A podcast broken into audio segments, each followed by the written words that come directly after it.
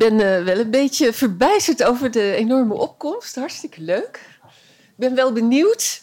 Waar komen jullie nou op af? Steek maar een vinger op. Komen jullie voor de vierde golf?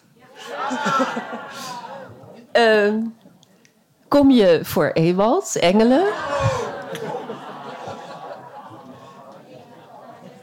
kom je vanwege de vraagstelling van vanavond, van wat ons overkomen is tijdens de pandemie.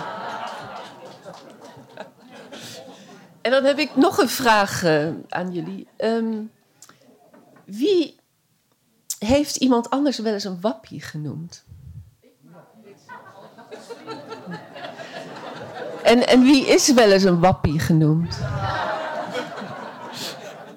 Ik vrees dat we de, de, bedoeling van deze avond is eigenlijk discussie en tegenspraak en niet te veel zelffelicitatie. Dus ik, ik hoop dat we daar aan toe komen.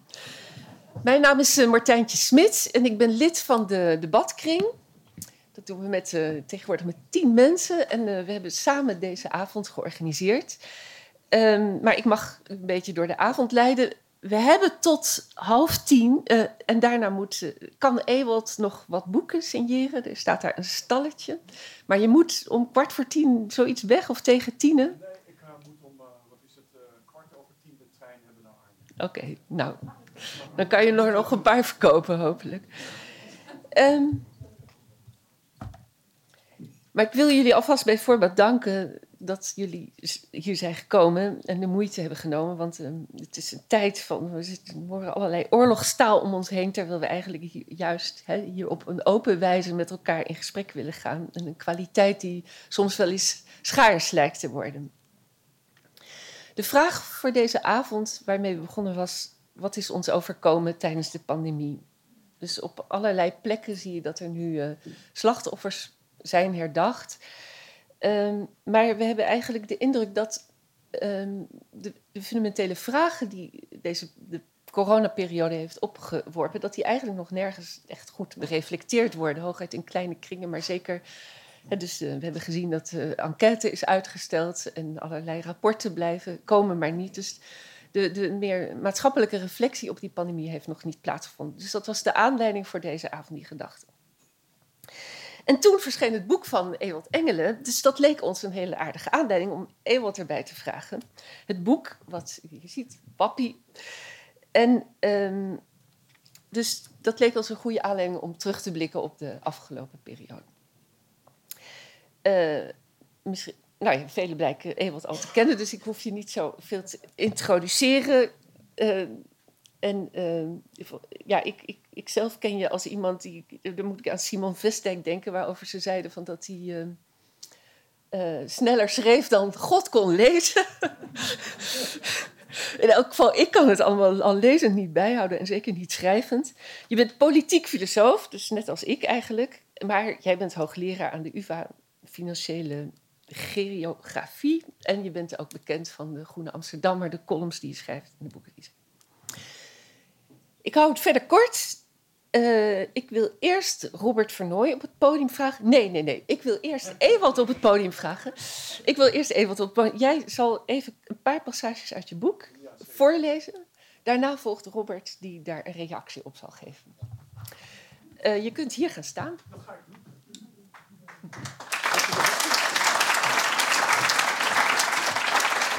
Uh, ik vind het uh, hard, hartverwarmend om zoveel mensen op zo'n regenachtige en wat waaierige vrijdagavond in dit zweterige zaaltje hier ergens boven in Pakhuis de Zwijger bij elkaar te zien. Die allemaal op de een of andere manier toch nog altijd geïnteresseerd zijn in de vraag wat ons nou tussen 2020 en 2022 precies overkomen is.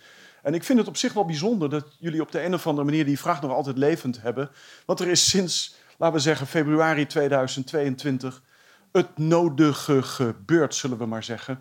En er is sinds zaterdag weer een enorme nieuwe uh, geopolitieke uh, drama bovenop gekomen. Desalniettemin denk ik uh, met jullie dat het belangrijk is om te achterhalen wat ons nu precies overkomen is, omdat het naar mijn mening ook heel veel te vertellen heeft over de enorme polarisatie die we sinds het affluiten, het wegfluiten van corona in de samenleving in Nederland met z'n allen hebben meegemaakt. Um, Ik ga daar niet al te veel woorden aan wijden, want dat is voor een deel ook een onderwerp van gesprek in uh, de panel- en forumdiscussie die hierna zal plaatsvinden. Wat ik wel wil doen, is jullie kort dat boek van mij uh, introduceren, zodat jullie ook een beetje weten waar de commentaren die Robert zo meteen gaat hebben over gaan. Nou, de titel is Wappie. Um, en ik zal met wat korte biografische data over mijzelf beginnen. Ik ben 60, ik ben hoogleraar. Ik behoor tot de sociaal-economisch welgestelde. Ik praat heel erg beschaafd Nederlands. Ik kan uitstekend uh, mijn weg vinden in allerlei moeilijke woorden. Ik kan ingewikkelde teksten lezen. Ik kan ook nog een keer op het moment dat je mij aan een tafel zet waar gedineerd moet worden, mijn weg vinden door de vele lagen van bestek die links en rechts van het bord zitten. Um, ik behoor kortom tot uh, wat je zou kunnen noemen de sociaal-economische, culturele elite van Nederland. En ik gebruik dat om één ding heel erg belangrijk en duidelijk te maken. En dat is vrij naar Simone de Beauvoir. Ik ben niet als wappie geboren, ik ben tot wappie gemaakt. En, en, daar gaat eigenlijk dit boek over. Um, ik ben columnist geweest voor de Groene Amsterdammer. Ik schreef iedere twee weken een column. Ik ben altijd heel erg kritisch geweest op neoliberalisme, uh, rechtse politiek uh, en alles wat daarbij hoorde. De bankencrisis, de eurocrisis, dat waren mijn onderwerpen. En vanaf begin 2020 viel ik met mijn neus in de boter. Ik zag dat er allemaal hele rare dingen in Nederland besloten werden. Dingen die niet goed onderbouwd waren. Die kanten opgingen waarvan ik dacht: hoe is het in vredesnaam mogelijk dat dit gebeurt? En zoals dat gaat bij iemand die eens in de twee weken een column schrijft. Uh, ik sprak daar mijn verbazing over uit. Ik sprak daar nog een keer mijn verbazing over uit. Ik sprak daar misschien een derde keer mijn verbazing over uit. Maar de vierde keer werd ik boos. En werden mijn columns feller en feller en feller. En de taal werd schriller en schriller en schriller. En die columns die staan in dit boek. En nou kan je zeggen van joh, dat is allemaal achterhaald. Maar het is ook met de ogen van nu, anno 2023, ongelooflijk verhelderend om te zien wat iemand die geen viroloog was, die geen epidemioloog was, die geen enkele medische achtergrond had, al kon weten op, laten we zeggen, april 2020. Dus wat ik met jullie wil doen, en ik haal er een aantal thema's uit, drie, vier. Wat ik met jullie wil doen is heel kort een aantal alinea's uit een viertal columns van mijzelf voorlezen, zodat je weet wat voor thema's in dat boek eh, naar voren komen en zodat je ook met mij wellicht je bevreemding en je verbazing kan uitspreken over wat er in april 2020 allemaal al bekend was. Wat een waanzin er in de vele maatregelen die over ons werden afgekondigd. Daar komt hij. Kind van de rekening, 15 april 2020. Ze behoren niet tot de risicogroep, maar zijn wel het kind van de rekening. Het virus gaat aan hen voorbij, maar de recessie treft hen hard. Om maar te zwijgen van de naweeën ervan. Tweecijferige begrotingstekorten, torenhoge staatsschulden, want we weten hoe het de vorige keer ging toen duurbetaalde bankiers, nietsvermoedende huishoudens, immense hypotheekschulden hadden aangepraat. De winsten verdwenen in bankaire zakken, het gelach was voor de belastingbetaler. Tien jaar lang hebben Rutte en de zijnen de kosten van het debakel afgewenteld op onschuldige burgers. Eén generatie gaat de sigaar worden en dat zijn de millennials. De ongelukkigen die tegen de eeuwwisseling zijn geboren en die straks krom mogen liggen voor de kosten die de overheid maakte om de sociaal-economische ellende op te vangen van een recessie die zij zelf veroorzaakte. Want laten we wel wezen. De recessie wordt niet veroorzaakt door COVID-19, maar door de maatregelen die de overheid heeft genomen om verspreiding ervan te voorkomen. His Master's Voice, 2 september 2020.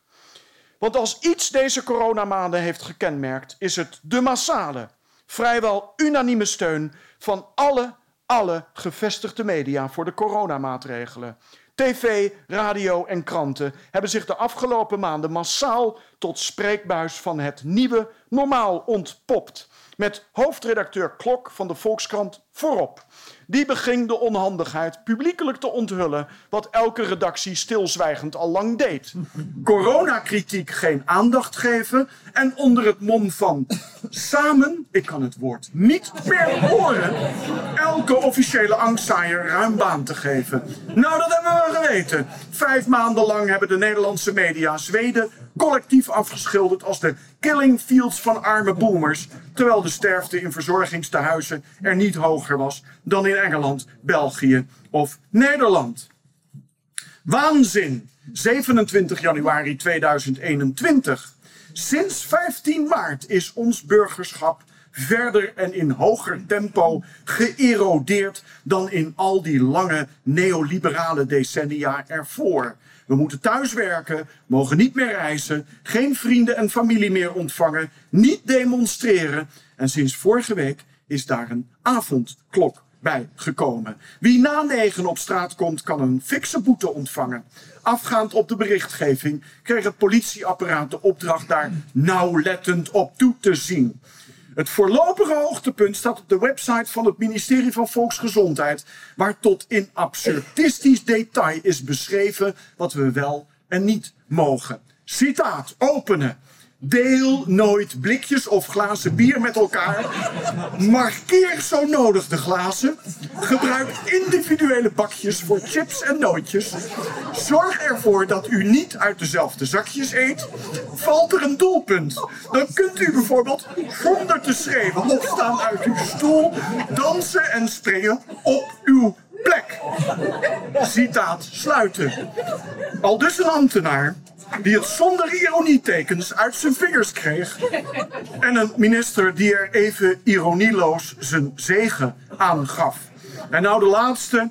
Geloof. 3 november 2021. En dan zitten we tegen het einde. Uh, nee, we zitten tegen het begin van de vierde lockdown. Geloof doodt de nieuwsgierigheid. In het zorgvuldig geanceneerde narratief over de coronapandemie is de microbiologische natuur het grote gevaar, wetenschap de grote verlosser en Big Pharma haar altruïstische dienstmaagd, de staat onze zorgzame vader en nepnieuws van, ja daar is hij, wappies, onze grootste bedreiging. In dat narratief past geen gesjoemel met vleermuisvirussen in slecht beveiligde Chinese laboratoria. Die worden gefinancierd door Amerikaanse fondsverstrekkers. Die het verbod op genetische manipulatie van virussen omzeilden door naar Wuhan en Rotterdam uit te wijken. Net zo min als daar patenten, intellectuele eigendomsrechten en megawinsten voor de aandeelhouders van Big Pharma bij passen. In het alternatieve verhaal van de lektheorie is de pandemie gewoon het volgende elite-debakel. Dat diezelfde elite vervolgens wanhopig probeert te verdoezelen door er een biologische draai aan te geven. Net zoals met de grote financiële crisis en de eurocrisis gebeurde. Menselijke hebzucht en potverterende Grieken, weet u nog.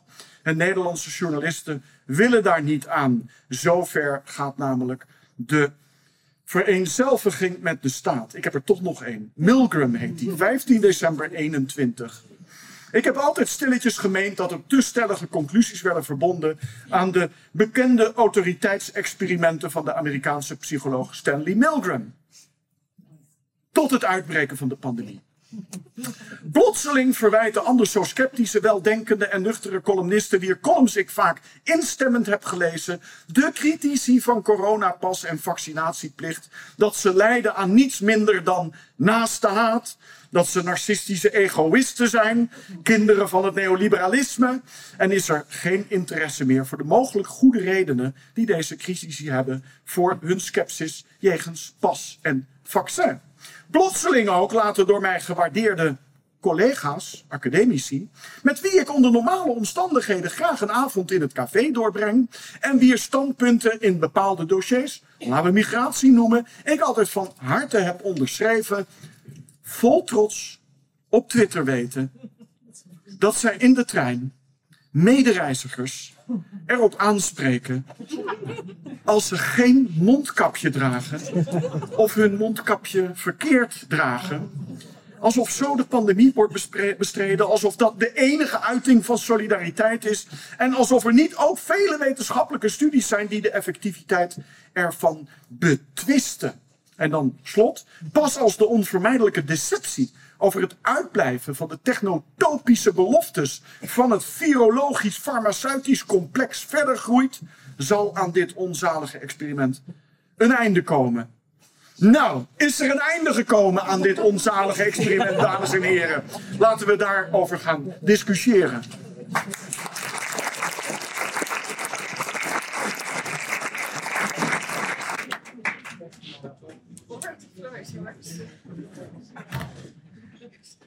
Is zelfs tekst. Dat is alleen niet mijn tekst. Oké, okay, eh, goedenavond. Mensen, moet je tegenwoordig zeggen, geloof ik. Ik, uh, ik ben uh, Robert Vernooy en ik ben geen kenner van engelen. Nog de hemelse, nog de aardse variant. Ik ben alleen de, de groupie du jour, die al twee jaar lang ontwaken op tafel heeft liggen. En niet gelezen. En, en daar voortdurend mee in discussie ben.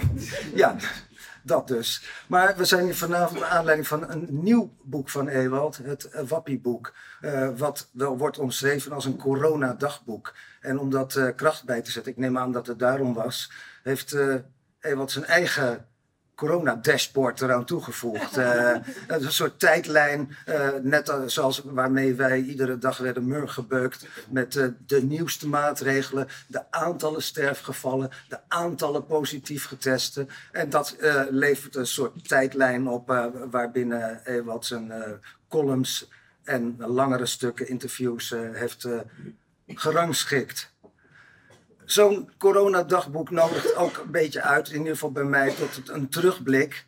En dan denk ik, ja, eventjes kijken hoe de vierde golf was begonnen, uh, zo twee jaar geleden. Uh, dat was aan de andere kant uh, van Amsterdam, bij het Veem. Vrienden van de vierde golf, dat waren er aanmerkelijk minder dan nu. En ze zaten in, in een kring en er werd veel gehuild. er werden veel ervaringen uitgedeeld. Het, het had iets van een Alcoholics Anonymous bijeenkomst eigenlijk. Uh, de, mensen die, die konden hun verhaal niet kwijt. Ze stuiten op onbegrip, ze stuiten op uh, stigmatisering, ze stuiten op uitsluiting. En ze waren zo blij dat ze eindelijk onder ons waren. Dit waren de, de eerste prototypaire wappies, de verworpenen der aarde. De verworpenen der aarde, dat gamt een beetje. Dan, uh, sommigen zullen nu in hun achterhoofd meteen uh, ontwaken voor horen. En, en de rest van de internationale. En wat wil het toeval dat in datzelfde jaar Ewald een boek had geschreven met de titel Ontwaak. Dus ja, dat, dat was uh, gevoelens fressen voor ons verworpenen der aarde. Dus werd Ewald een paar maanden later na die bijeenkomst uitgenodigd in de jungle om uh, te komen praten over de vraag of het virus neoliberaal uh, was. en, en, eigenlijk had, had Ewald ook al bij die Alcoholics Anonymous bijeenkomst moeten zijn, want het was duidelijk dat uh, Ewald onder hoge druk stond. Maar goed, misschien sta je wel altijd onder hoge druk, want ik kreeg net datzelfde gevoel. Het, het, het, had op mij de indruk van een fles bier waar flink geschud was. En, dan, en dat kwam eruit met humor, eh, gedrevenheid en een scherp uh, analytisch vermogen. Hetzelfde waardoor dit uh, boekje ook weer gekenmerkt wordt. Het fijne van Ewald's werk, en daar mag ik er zo graag mee in discussie gaan, is dat wat hij doet, hij kijkt niet naar de incidenten, maar plaatst ze in een breder verband. Dat, dat noem je, misschien kennen sommigen dat woord nog uit de vorige eeuw, systeemkritiek. Ewald uh, geeft dat ook ergens aan, dat er in het politieke landschap nog maar twee partijen zijn die iets doen wat daarop lijkt. De SP uh, uh, en de Partij voor de Dieren. Nou, we weten waar Ewald's affiliatie ligt, maar wat mij betreft zou hij bij beide hebben gekund. Dus dat uh, was uh, het, uh, het, kader. een ding wat Ewald ook verbindt met de vierde golf is de teleurstelling in links. Je zou het bijna het linkse verraad kunnen noemen. Want de vierde golf is eigenlijk ontstaan vanuit een soort onvrede. Allemaal mensen die betrokken waren bij linkse partijen of linkse partijen stemden maar zich niet gerepresenteerd zagen door die partijen. Die partijen zijn nominaal oppositie, maar ze voerden geen oppositie. Sterker nog, ze gingen mee in het uh, vertoog en soms eisten ze zelfs nog strengere maatregelen.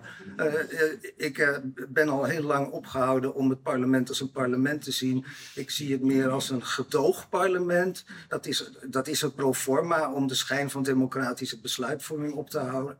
Een ondernemingsraad van de BV Nederland, zo zou je het ook kunnen zeggen.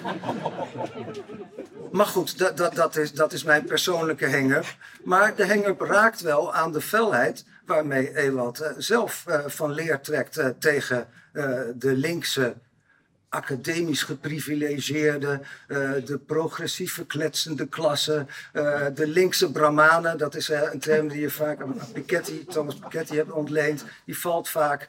En wat wil dat zeggen? Nou ja, dat wil eigenlijk zeggen dat die linkse groepering vervreemd is geraakt van de achtergestelde die ze eigenlijk zouden moeten representeren.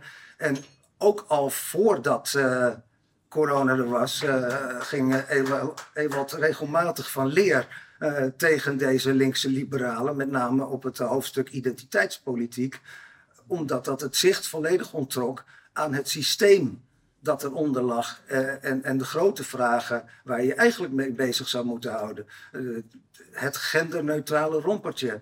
Dat was uh, zo'n een, een, een, terugkomende gag bij Ewald. Ja, daar gaat de politiek nu over, over genderneutrale rompertjes, maar niet over grote systemen. Wat interessant in het boek, en ik ben blij dat Ewald niet mij dat gras voor de voeten heeft weggemaaid.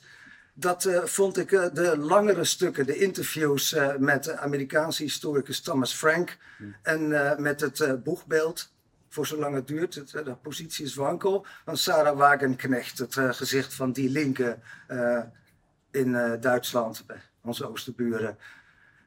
En dat draait ook weer om het links en het verraad van links en het populisme. Thomas Frank heeft uitgebreid onderzoek gedaan naar dat populisme en daar gaat Ewald met hem over in gesprek. En wat ik even een, een eye-opener vond, was dat het populisme, ja, dat is eigenlijk de stem des volks, de Vox Populi. Zo was het in ieder geval in Amerika aan het eind van de 19e eeuw begonnen. Als burgers die zelf opkwamen voor noodzakelijke hervormingen op het gebied van inkomensverdeling, volksgezondheid, onderwijs. Je kan het zo gek niet bedenken. Maar de technocratische klasse heeft er een andere duiding aan gegeven. En nu als het woord populistisch wordt gebruikt, is het als een scheldwoord. Dat zijn racisten, het zijn seksisten, ze zijn xenofoben, ze zijn bekrompen. Ze zijn eigenlijk alles wat slecht is en waarmee je eigenlijk niets te maken zou willen hebben. Dus ja, dan is het toch maar uh, een van de vragen voor Ewald, maar die mag Martijntje straks met, met hem opnemen. Zie jij iets in een linkspopulisme? Zomaar een gedachte. Uh,